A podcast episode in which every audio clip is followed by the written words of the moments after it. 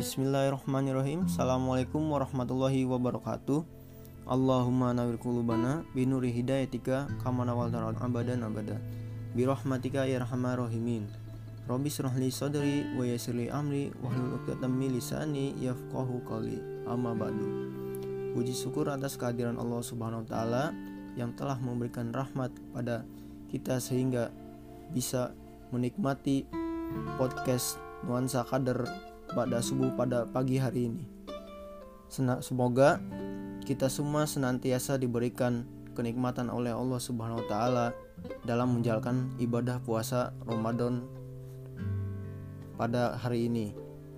Salawat serta salam kita haturkan kepada junjungan Nabi besar kita Muhammad Sallallahu Alaihi Wasallam yang telah memberikan kita pencerahan dari zaman yang jahiliyah hingga zaman yang terang benderang seperti sekarang ini. Ibadah dan akhlak merupakan dua dimensi yang penting dalam ajaran Islam.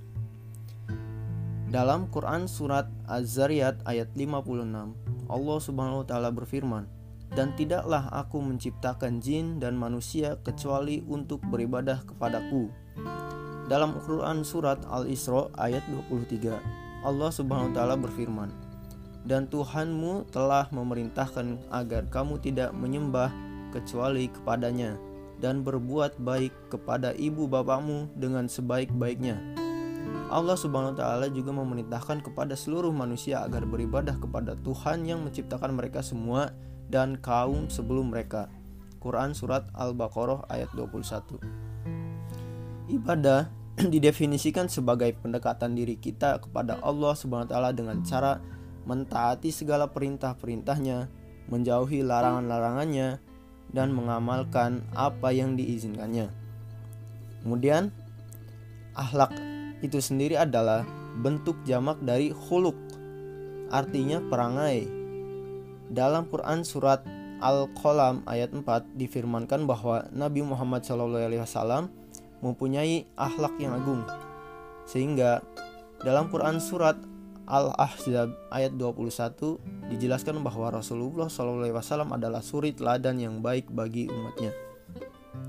Bisa kita pahami bahwa mukmin yang sempurna imannya ialah yang memiliki akhlak mulia. Jika kita mengaku sebagai muslim yang taat beribadah kepada Allah Subhanahu wa taala, namun akhlak kita masih buruk, pantaskah kita dikatakan sebagai mukmin yang sempurna imannya. Sementara dalam sebuah Rasulullah Shallallahu Alaihi Wasallam bersabda bahwa dirinya diutus untuk menyempurnakan akhlak-akhlak yang mulia. Dalam sebuah hadis riwayat Imam Abu Dawud Rasulullah SAW bersabda bahwa seorang mukmin yang sempurna imannya adalah yang berakhlak mulia. Nah, kita sebagai seorang muslim idealnya mengamalkan keseluruhan ajaran Islam. Hal ini disebut berislam secara hafah. Artinya seorang muslim harus mengamalkan dimensi-dimensi ajaran Islam yang yakni adalah uh, akidah, ibadah, muamalah dan akhlak. Di sini kita akan membahas ibadah dan akhlak. Nah, akhlak sering dikaitkan dengan karakter seseorang Menurut Imam Al-Ghazali, akhlak adalah sesuatu yang tertanam dalam jiwa yang melahirkan perbuatan secara mudah dan spontan tanpa perlu dipikirkan terlebih dahulu.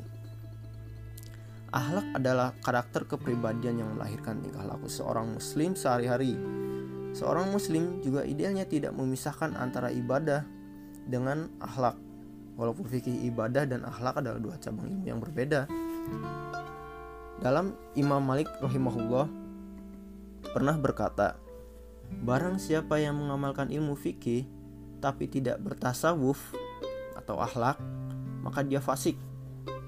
Barang siapa yang bertasawuf atau akhlak tapi tidak mengamalkan ilmu fikih atau ibadah, maka dia zindik.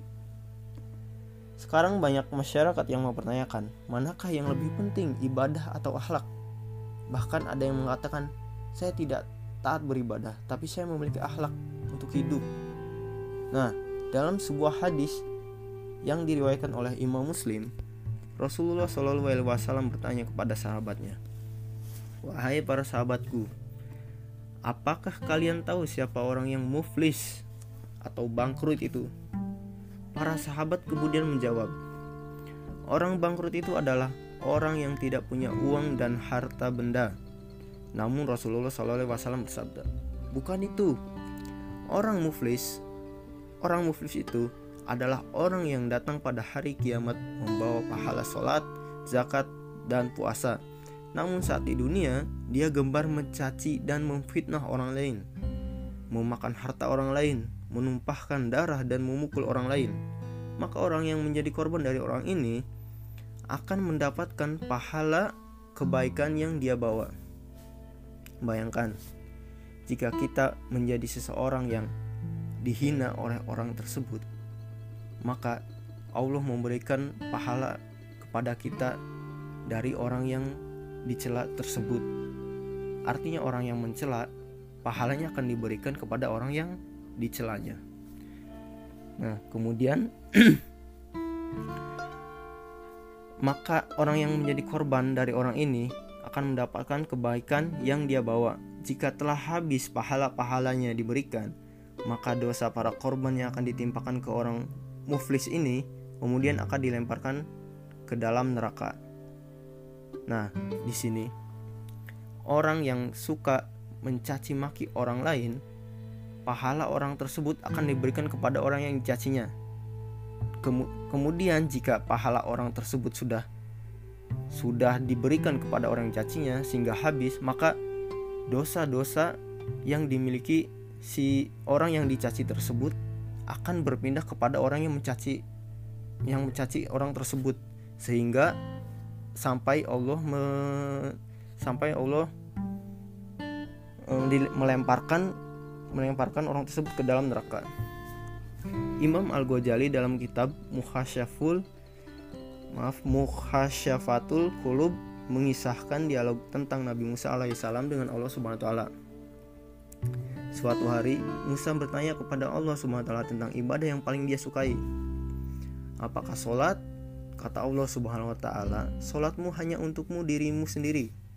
Karena dia karena ia mencegahmu dari perbuatan keji dan mungkar. Musa lalu bertanya kembali, "Apakah zikir menjadi amal yang paling disukai?" Allah Subhanahu wa taala kembali menjawab bahwa zikirnya adalah untuk diri Musa sendiri. Karena zikir membuat hatinya tenang. Musa bertanya kembali, "Apakah puasanya menjadi amalan paling disukai?" Allah Subhanahu taala menjawab bahwa puasanya hanya untuk diri Musa saja karena melatih Musa mengekang hawa nafsu. Akhirnya Nabi Musa penasaran. Sebenarnya apa sih ibadah yang paling disukai Allah Subhanahu wa taala jika bukan sholat, zikir dan puasa? Allah Subhanahu wa taala menjawab, disukainya adalah sedekah. Tatkala Musa membahagiakan orang yang kesusahan dengan sedekah, maka Allah Subhanahu wa taala ada di sampingnya. Sesungguhnya dalam Quran surat Al-Mukminun ayat 1 sampai 9 dikatakan, sesungguhnya beruntunglah orang-orang yang beriman, yaitu orang yang khusyuk dalam sholatnya dan orang-orang yang menjauhkan diri dari perbuatan dan perkataan yang tidak berguna dan orang-orang yang menunaikan zakat atau ibadah dan orang-orang yang menjaga kemaluannya ini yang disebut akhlak kecuali terhadap istri-istri mereka atau budak yang mereka miliki maka sesungguhnya mereka dalam hal ini tiada tercela. Barang siapa mencari yang dibalik itu, maka mereka itulah orang-orang yang melampaui batas dan orang-orang yang memelihara amanat-amanat yang dipikunya dan janjinya dan orang-orang yang memelihara sholatnya ibadah. Di sini dikatakan, maka kita bisa menyimpulkan bahwa ibadah adalah sesuatu hal yang penting karena ibadah salah satunya adalah sholat adalah amalan pertama yang akan dihisab oleh Allah pada hari kiamat. Namun di sisi lain, Allah juga menyukai orang yang berakhlak mulia. Bahkan yang didefinisikan orang yang imannya sempurna adalah orang yang memiliki akhlak yang mulia. Jadi di sini bisa kita katakan bahwa ibadah dan akhlak itu tidak bisa dipisahkan. Ibadah dan akhlak harus dimiliki seorang mukmin sebagai satu kesatuan. Tidak bisa kita katakan kita lebih mementingkan ibadah daripada akhlak atau mementingkan akhlak daripada ibadah.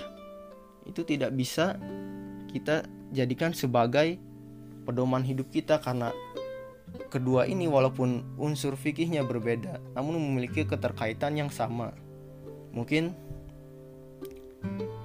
itu saja jika Allah jika ada kesalahan kata.